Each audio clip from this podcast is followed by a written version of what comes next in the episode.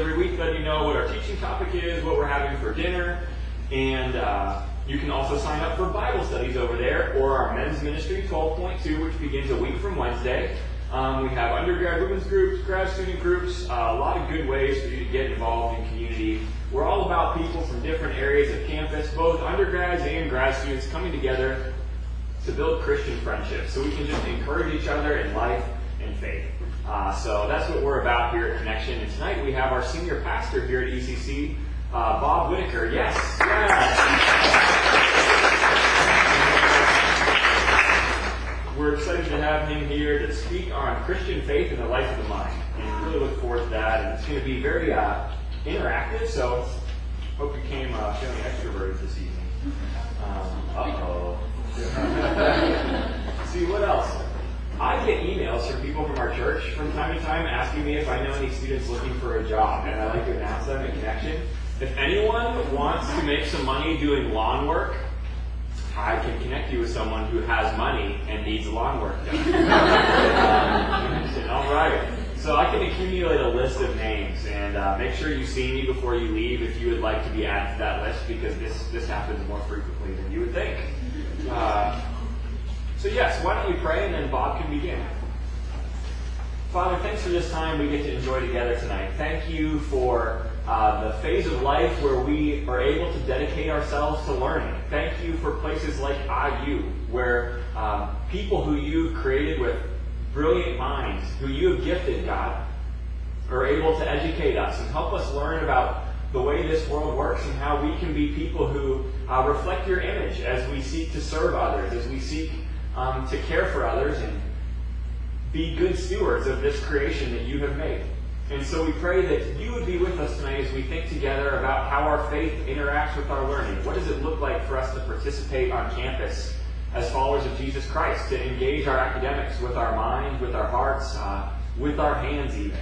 And so we pray that you be with Bob as he shares. Uh, we just ask that you would bless our fellowship, our discussion, and time together in Jesus' name. Amen. So you're going to be over here? Uh, this computer keeps going off like every 10 minutes or whatever. So Josiah's going to post himself over here to make sure it doesn't go off all the time. Um, thanks for having me. Um, got the stool up here in case I need to sit down. Now, Josiah told me that tonight was going to be different. There was going to be no music, right? It was going to be really uninteresting and kind of flat and boring. So he invited me. And uh, asked me if I could talk, right? Is that pretty pretty accurate? Hey man, you've been building me up the past three weeks on Sunday morning. I know, it's my yeah, that's right. So, um, and, and he asked me just to think with you, not so much talk, uh, about the life of the mind as a Christian. And so I'm not really going to give a long spiel. I got some things to share with you.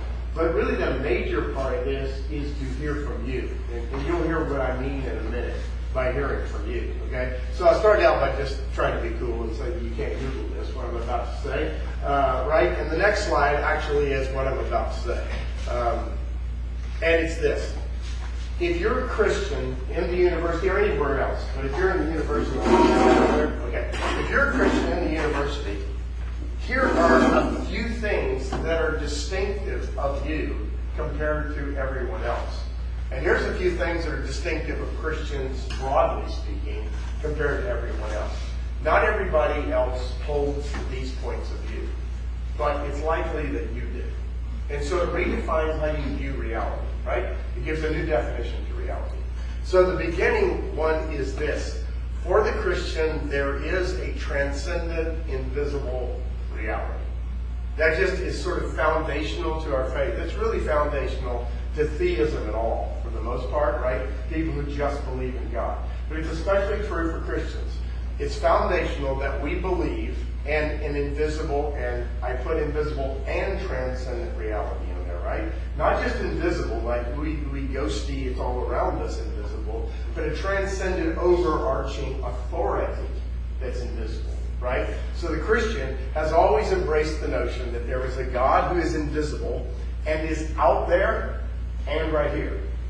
But he's transcendent insofar as he's not just out there above time and space, but he's also transcendent as it as it uh, applies to authority, morality, and all those kinds of things. All right. So that's a very fundamental uh, proposition of your faith if you're a Christian. And when you walk into the university, you hold that in a way that other people do not. Okay. So as a starting point, we begin there. Second thing is this coming out of that notion that there's a transcendent, invisible reality, as a Christian, you also believe something else about the transcendent, invisible reality.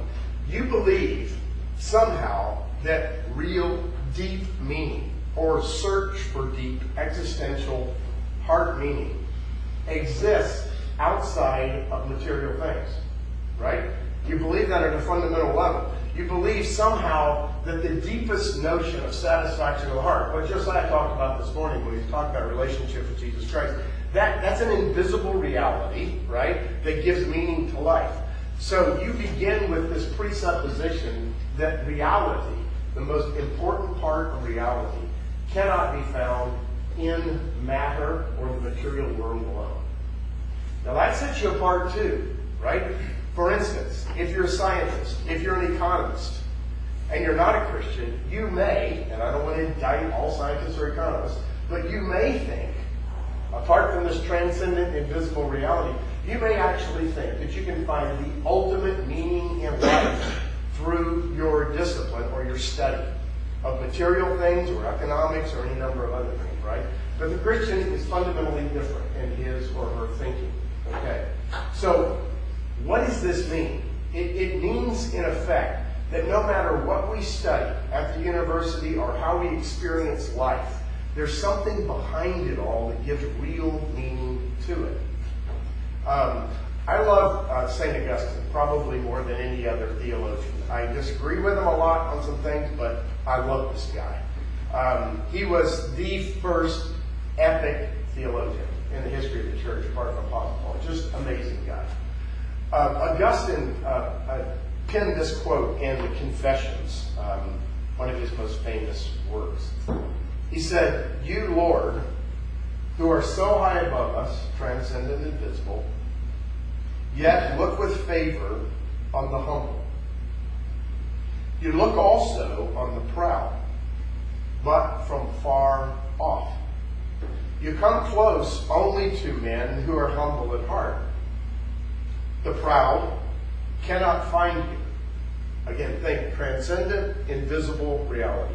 The proud cannot find you, even though by dint, a word, dint of study, intense study. They have the skill to number the stars and the grains of sand and to measure the tracks of constellation and trace the paths of planets. O Lord, the transcendent, invisible reality that I affirm, says Augustine. You cannot be known except by those who are humble at heart. And part of humility is the admission that there's something beyond the material, right? It, it really does take humility to say, there is something out there that is invisible and transcendent and authoritative, and I can't wrap my hands around it. I can't wrap my mind around it. I can't even wrap my heart around it, but I believe in it. And I believe that's where ultimate meaning is found. That's a very humble, on your knees kind of position, right? It's not arrogant. Um, one of the problems with intellectual people, and I'm not a smart guy, but I count myself among those intellectual kind of people. One of the problems with intellectual people is they think they can always figure it out. Honestly, it's the biggest problem we have. We think somehow we can figure it out. And so scientists try to figure it out with the material world. All the rest of us try to figure out in all kinds of other ways. Um, so it's a humble proposition to accept, number one. Second thing, if you're walking into the university, the life of the mind, and you're a believer, you want to affirm that all truth is truth about God. That is a, if it doesn't seem like it, I'm sorry, but that's a very radical statement. An incredibly radical mm-hmm. statement. All truth is not just truth as a categorical transcendent theme. And I, anybody do philosophy? You know about Plato? The forms? Out there stuff? Oh yeah. you got it. Even beyond that, it's, it's not as though there's truth and you affirm it and then you see God. It's when you affirm truth, you're actually affirming God Himself. Okay? Not all truth is just about God, but everything that is truth somehow is God. In a really deep fundamental. That's why Jesus said when he was on this earth, I am the way, the truth.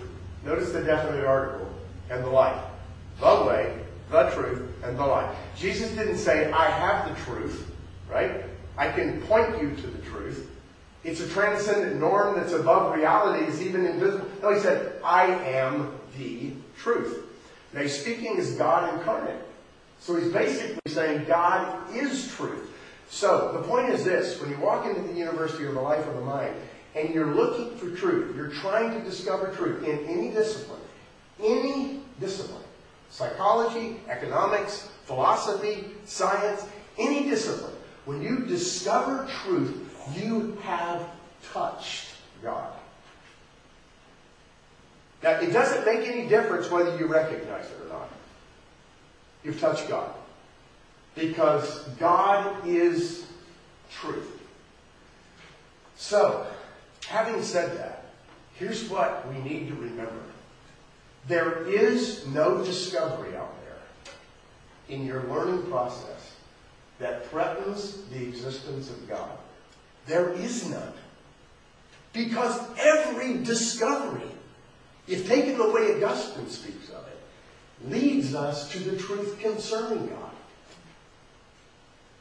You're a scientist, you're doing biology, and you're just all bothered by the fact that there is this thing called an evolutionary process that doesn't seem to match your ideas concerning Genesis 1.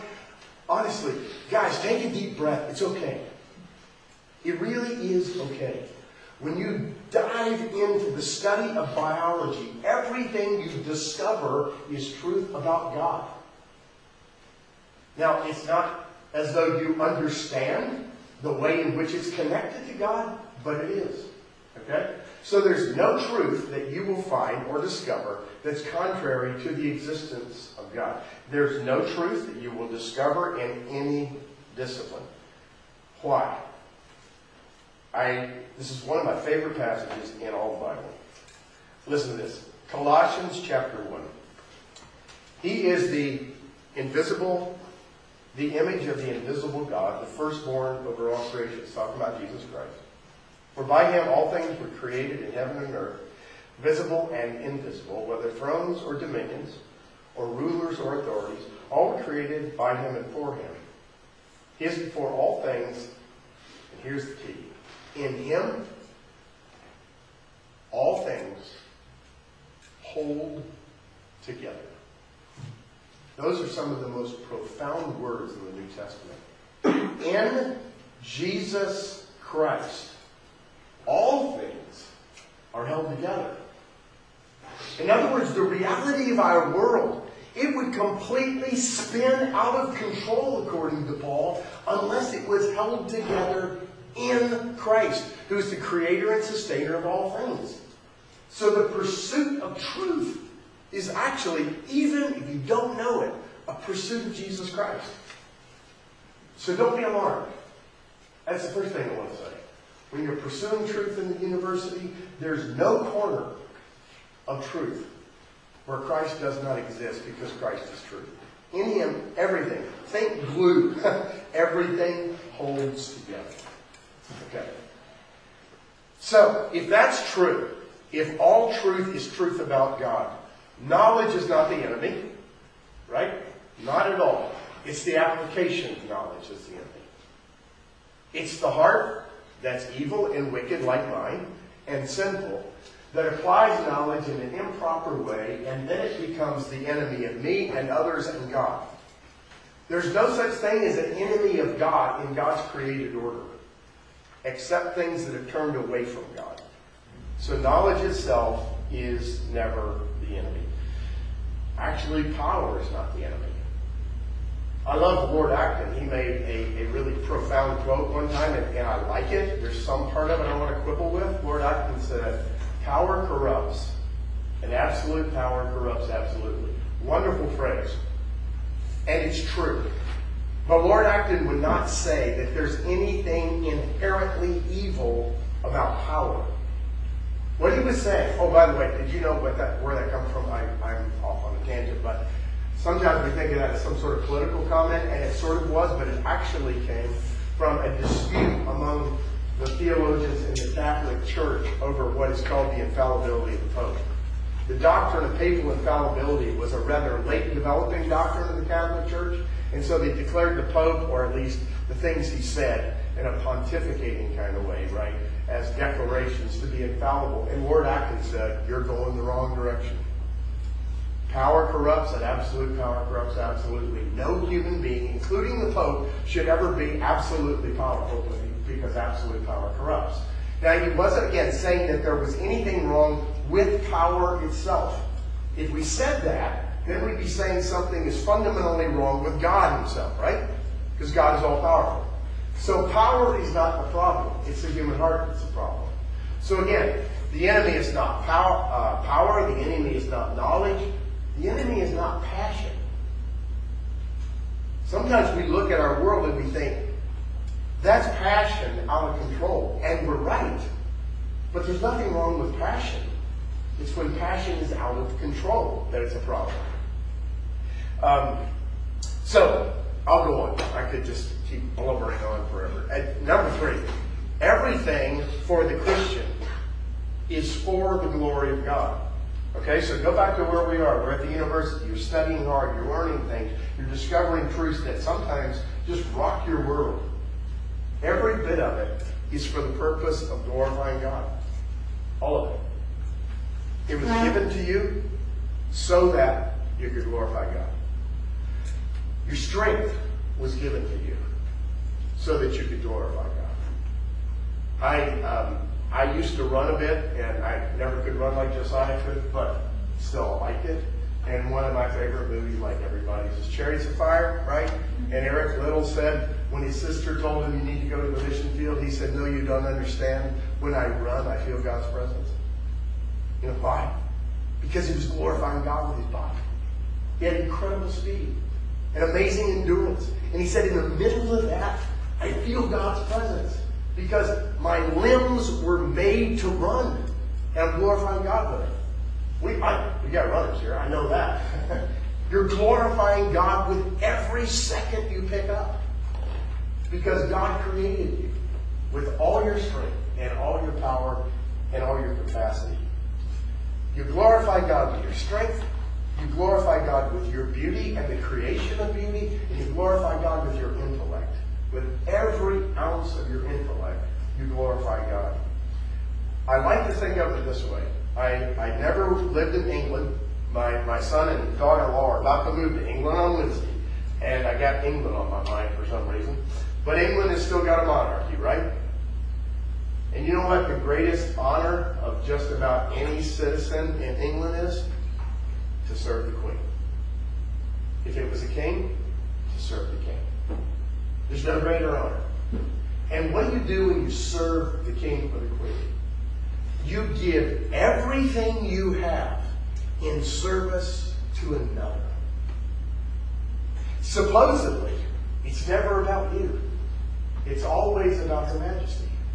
Supposedly, it's never about you. It's always about the kingdom. So God invites us to glorify Him with everything that we have. We're in service to the King as Christians, so everything in the life of mind is fully dedicated to the glorification of God. Uh, the third is Christians believe this all life is a vocation, right? So we look at life, or we ought to look at life, as a gift from God, which is in service to the King. Let me make a contrast between vocation and occupation. Occupation is the word that's overtaken the word vocation. In the older days, we used to use vocation a lot. Now we use occupation all the time. Why? What's wrong with it? Well, here's what's wrong with it. uh, occupation. I mean, I, I know it's a good word, but I still like it because I like vocation better. Occupation means to occupy one's time, right? At a kind of fundamental level. Occupation to occupy one's time. Occupation is routinely associated with making a living. Occupying your time in order to make a living. The idea of vocation is above that. It is that, but it's above that. It's about a calling. So vocation says you have been called by God to do what you're doing on behalf of God. It's your calling in life. So work is actually your calling in life. Study is actually your calling in life. Using the gifts that you have for a musical instrument is your calling in life. It's not just a job. That's vocation. The idea of work, especially in the Reformation tradition, is that work is a sacrament almost. It's sacred. God made us to work, and it's our vocation to do so. Um, yeah, I'll, I'll stop there. This right here is an idea. Um, now, this is going to sound like a promo, whose time is coming. Um, and the reason I say it's a promo is because it's a growing passion of mine that I want to see happen. So let me describe it this way. I want to give you three places. In this town, these three places are very important. One is the university. It's the life of the mind. You're learning intensely for the purpose of Christian vocation. The second place is where you're sitting. It's the church. It's a community of Christ followers, and primarily it revolves around worship, corporate worship. Everything, everything from the church flows from the center of corporate worship. Everything we do, discipleship, outreach, fellowship, everything flows from corporate worship because we come unified to worship Almighty God. Okay? So the church is about worship. There is, in connections, an extension of the church about worship. Cru, even though it's a uh, so-called parachurch ministry, it's about worship. It's about evangelism discipleship and worship on Thursday nights and the other ministries. There's, a third leg of the stool that I really believe is missing. And it's what I'm calling a third place. It's a place where people like you guys and faculty members can be together in community to discuss intriguing, detailed, provocative, hard ideas so that you can figure out what it means to live Christianly in your vocational calling. Whether it has to do with science and faith, whether it's got to do with economics, right? Whether it's got to do with any number of other things, social issues, politics, moral issues. It's a place where you can come and those kind of discussions can take place in a really rigorous way. And such a place would be a place where we would invite people in. We would invite people in and we would sponsor them to speak and to talk to us about issues in the life of the mind. Um, we've done some of this already, sort of in a freelance way with Veritas Forum. Those of you who've been around here for a little while know what I'm talking about. That's just the beginning of what we could do, I believe. In order to do that and to do it well, I'm calling it a third place because I don't think it should be connected to the university formally, and I don't think it should be connected to the church formally. Like, I'm the pastor of this church. But the idea I have of a third place is not associated with the church in any formal way. But it is a community of people who call themselves Christian, who want to talk about the life of the mind and what it means. Um, I'm absolutely intrigued by this idea. It's in its most embryonic form, but I want to see it happen. Uh, Josiah knows about my passion for it. We've talked a lot about it. Um, I've talked to the board at the church and gotten their approval to pursue this, not on church time, right? Because it is going to be something separate, but to pursue it to try to figure out what it looks like. Routinely, they call these places, and they're scattered all over the country, Christian study centers. Um, there's some great ones. Um, some, you know, some are one's at the University of Virginia, outstanding. Another one's the University of Florida, a great Christian Study Center. One's the University of Minnesota. My alma mater at Yale's had one for 20 years. They're, they're all over the place, and they're great. And I would love to be able to introduce that idea to this particular place right here, this IU community, uh, and see what we can do with it. So, here, here's the last thing I want to say. Um, if you're involved in a pursuit intellectual knowledge, which you're going to be, no matter where you are on that campus, I can promise you there is a professor who loves Jesus and is good at his or her discipline. And if you're lonely and you don't know where to go, give me a call. I know them. Okay? In every single discipline at the university, in spite of the fact that you feel like a loner, you're not. Um, I'll just name you a few that I know really well. Most of them are here.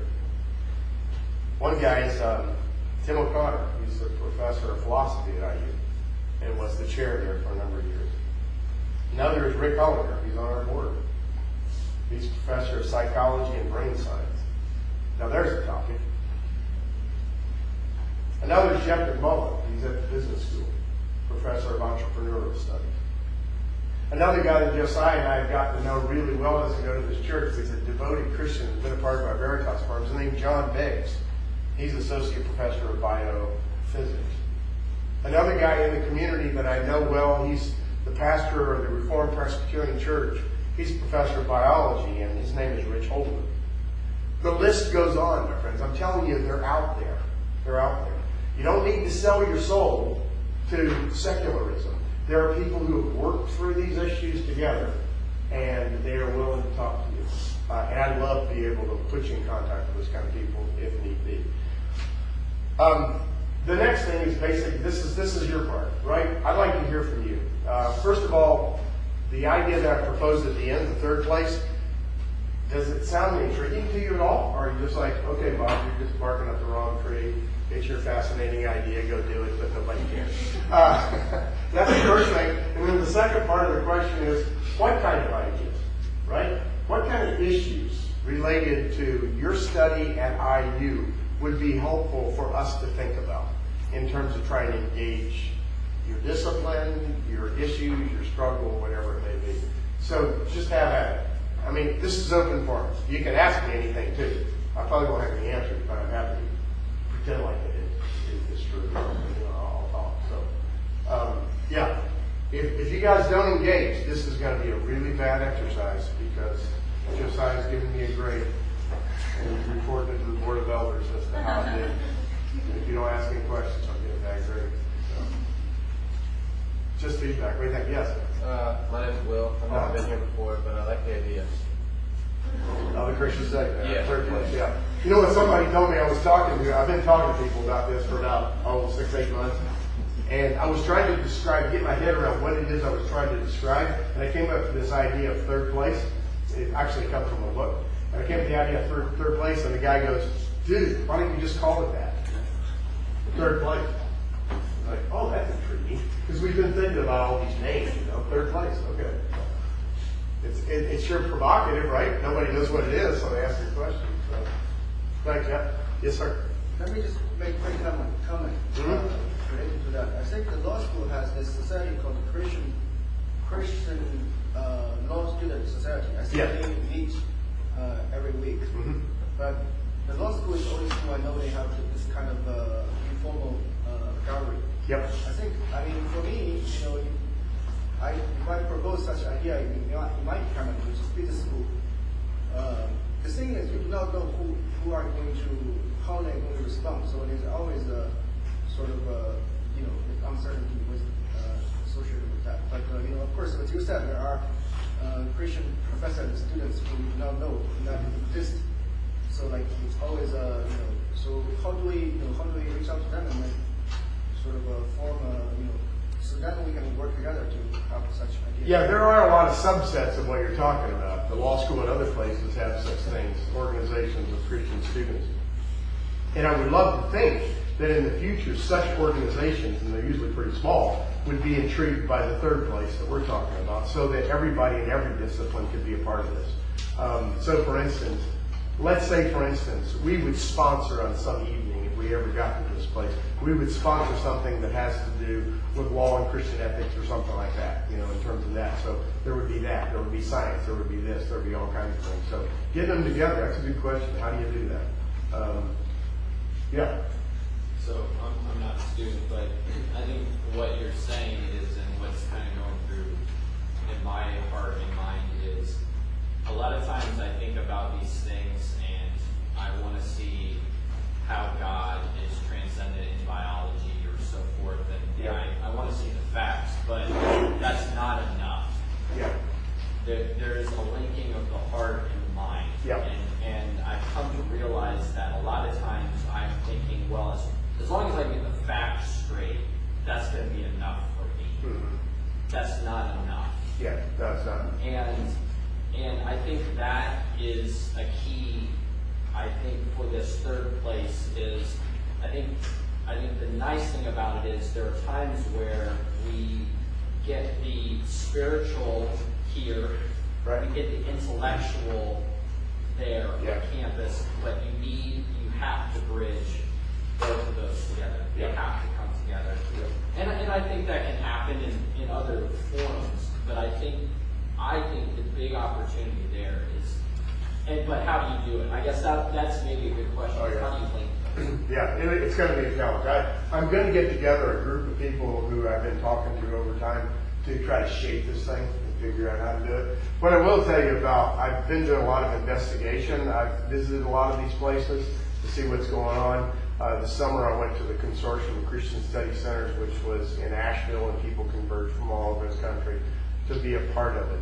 And what I have found out is that every single one of them is different and they're defined by their locale, and they're also defined by their leadership. So um, some of them are more inclined to undergraduates, some are more inclined to graduates. Almost none of them have a faculty element to them. And what I mean by that is they don't have a faculty element that has the faculty a part of this in, in, in a way that is nurturing to the faculty themselves. The faculty are resources, but they're not a part of the process whereby they're nurtured, right? So there's no such thing as a faculty forum that I've been able to find yet, where faculty members get together to talk about these things together. It's more or less the students. Uh, some of them are very research oriented. Um, some of them are very fellowship oriented.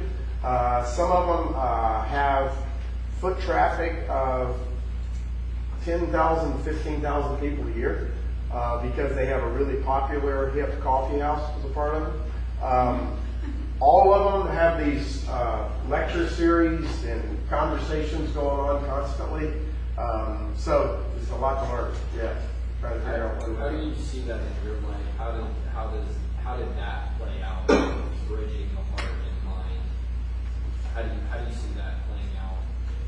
Maybe in the third place, but just in your own life, how, how does that? Well, in, a way, that- that's a good question. In a way, this sounds really coy, but that's just been my life. I mean, in other words, it's been, there's been no more compelling question for me than the question I'm proposing in this third place idea, right? I've constantly been asking that question and been with people who are asking that question and searching it out. So, um, autobiographically, yeah, it's always happened. Uh, organizationally, I'm trying to figure out a way for it to happen. Yeah. Yeah. I really like this idea. Um, one topic that um, I guess I have questions about is, like a lot of times we think about, well, how do we reconcile Christianity and science and things like that, Yeah. where it's very, I guess, facts-based, right? Right. Looking for hard truths. Yeah. So I would be interested in how you reconcile Christianity with things that are more of like a subjective, more of like literary world, or I'm in the Yes, theatrical yes. world, like, Yep. um, right now, one of the topics I'm running into is I'm writing a dissertation on the medieval uh, religious drama, and most of the modern theorists and literary criticism I read look at Christianity as oh, like those almost primitive medievals. They believe that this was true. Yeah. Um, and how do you Like they abstract- believe the first point. Right, Yeah. right. Oh, how quaint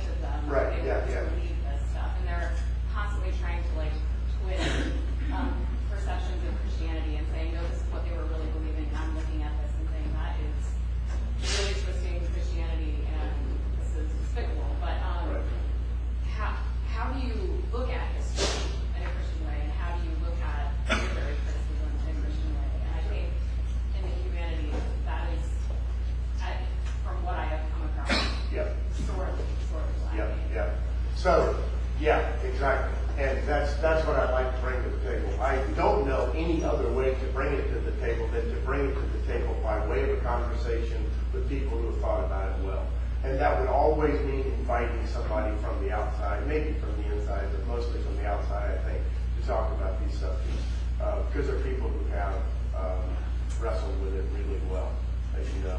And once you're done with your PhD, you'll go somewhere else, a teacher will call you back to do this. And there's like, there you go, setting it up. Can I ask another question Yep. for you all to think about?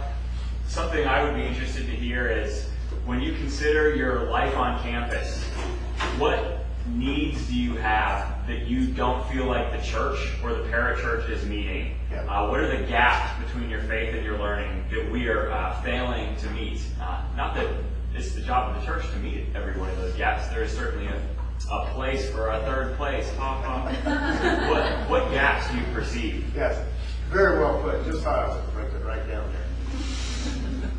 Where it needs to be. Well, yeah. That's the only option I have, Bob. I can't get up there. I gotta stay down there. Where are the gaps for you guys? Yeah.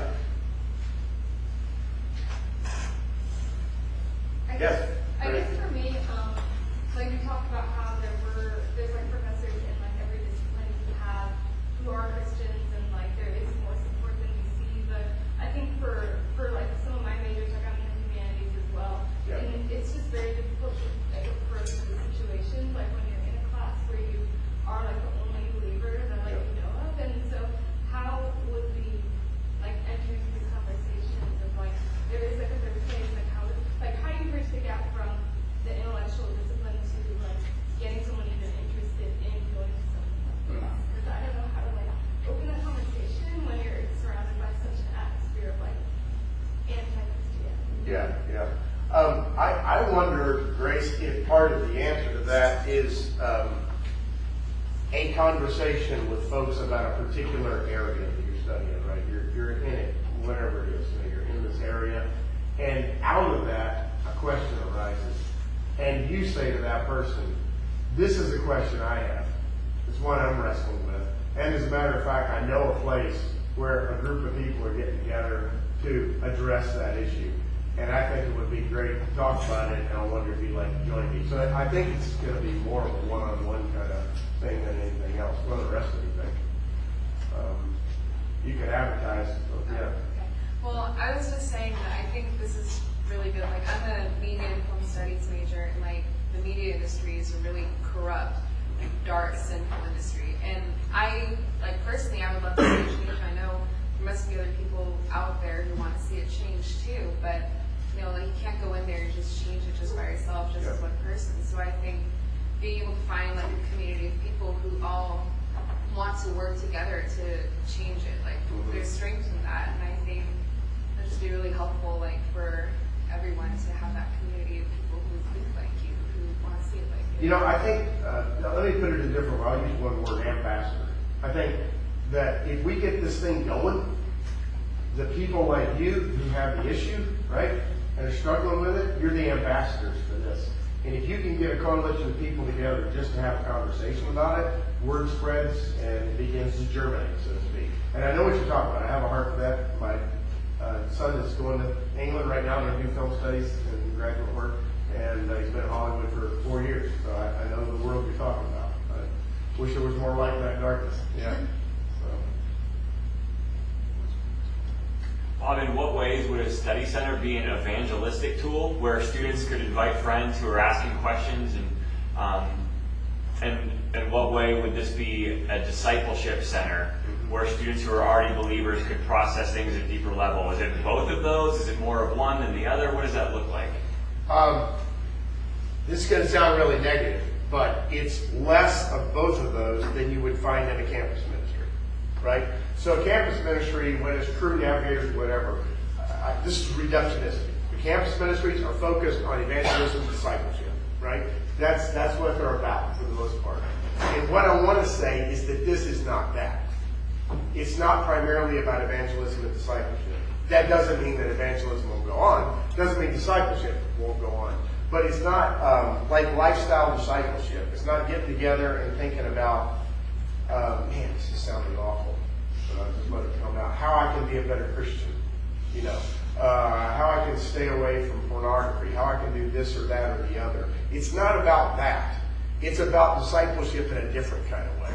It's about what does it mean to engage my particular academic discipline in a very Christian manner. That is discipleship. Now, when it comes to evangelism, my description would be what the study center would be doing would be what I call further upstream. Okay? Like it would be planting seeds up there that wouldn't be as overt evangelism as you and I might think of as pastors. Right? It would be planting seeds related to the life of the mind among skeptical and quasi believers so that they can have another open door to step just a little bit closer to faith. Josiah and I know a guy, okay, and I'll tell this story now. Um, and I would say that this individual has experienced evangelism from us at ECC. But he's experienced evangelism in a much different way than your typical evangelistic approach. And I won't, I won't name him because that's not right. But this guy is a rather ardent, or was a rather ardent atheist. Um, he came to a couple of our seminars that we had here at the church. And we engaged him in conversation, and the person who's talked to him more than anybody else on our church staff has been Dan Watt. Dan Watt has lunch with him routinely.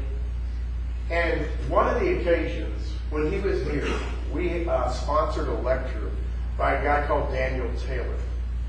And Daniel Taylor, in effect, said, faith is not certainty. There's room for doubt in the Christian experience. Okay? And I want you to understand that I don't have it all figured out. Now, this guy was a committed evangelical Christian to his core. But what he said was a lot of times Christians, in their attempt to proclaim the gospel, and he was like, man, he's like had a target on my chest when I read the book. He said, what we often do is we blow smoke, right? We pontificate, we talk about everything, we make it sound so grand that you can't even see through the smoke screen. And the reality behind the smoke screen is that you and I have our own doubts. We absolutely believe, but we're struggling with our own doubts. Okay? If you don't believe that, think about John the Baptist for a minute. John the Baptist, right before he was getting ready to get his head chopped off, sent his disciples out to talk to Jesus. And he said to the disciples, through his disciples, Are you the one, the real one, the Messiah? Or should we be waiting for another one? Now, some people say John the Baptist sent his disciples out so it could confirm their faith. Right? Oh, when you hear Jesus and talk to him, you'll know he's the one. That's what I wanted for you fellows. My answer is baloney. John the Baptist was in a prison, a dank, dark prison. And his faith was on the rocks. And he was struggling. And he was saying, Jesus, are you really the one? I believe. Please help my unbelief. So he sent out the disciples and they came back and they told him what Jesus said. And it restored his faith, right? So that's the kind of thing Daniel Taylor was saying. We blow smoke and we pretend like we don't have any issues. But that's not true. We do have issues, but we still believe. Right, so there's a long story to say this. This friend of ours, who was a committed atheist, has now moved, just slightly. And now he's going to the Universalist Unitarian Church in town. And he was a part of our Carla meeting, which means Campus Religious Leaders Association. Now look, I want him to come all the way over here. right? I want to see him here as a devoted follower of Christ. But it's amazing that first step. And you know what he said to us? Dan said to him, What made the difference? And he said, Actually, it was that seminar you guys hosted. He said, I listened to that professor and I realized I was the same guy. I was blowing smoke. I was blowing smoke about atheism. And I got to open my heart to something else. How about that? Now, here's the thing nobody shared uh, on our staff a sort of approach to evangelism that is typical. You know, the four spiritual laws or any of those things, which are wonderful. That was not the approach. The approach was let's have a conversation, buddy. Let's just talk. And bit by bit, he's coming around. So, back to Josiah's question. I know you set me up for this because we're thinking like this. That's the kind of evangelism that this does. It's different than the kind of evangelism that you might call street evangelism or one-on-one, you know, calling people to make a commitment right here, right now. Uh, and discipleship, same way. It's, it's a different form of discipleship, but it's going on. Yeah. That was way too long of an answer.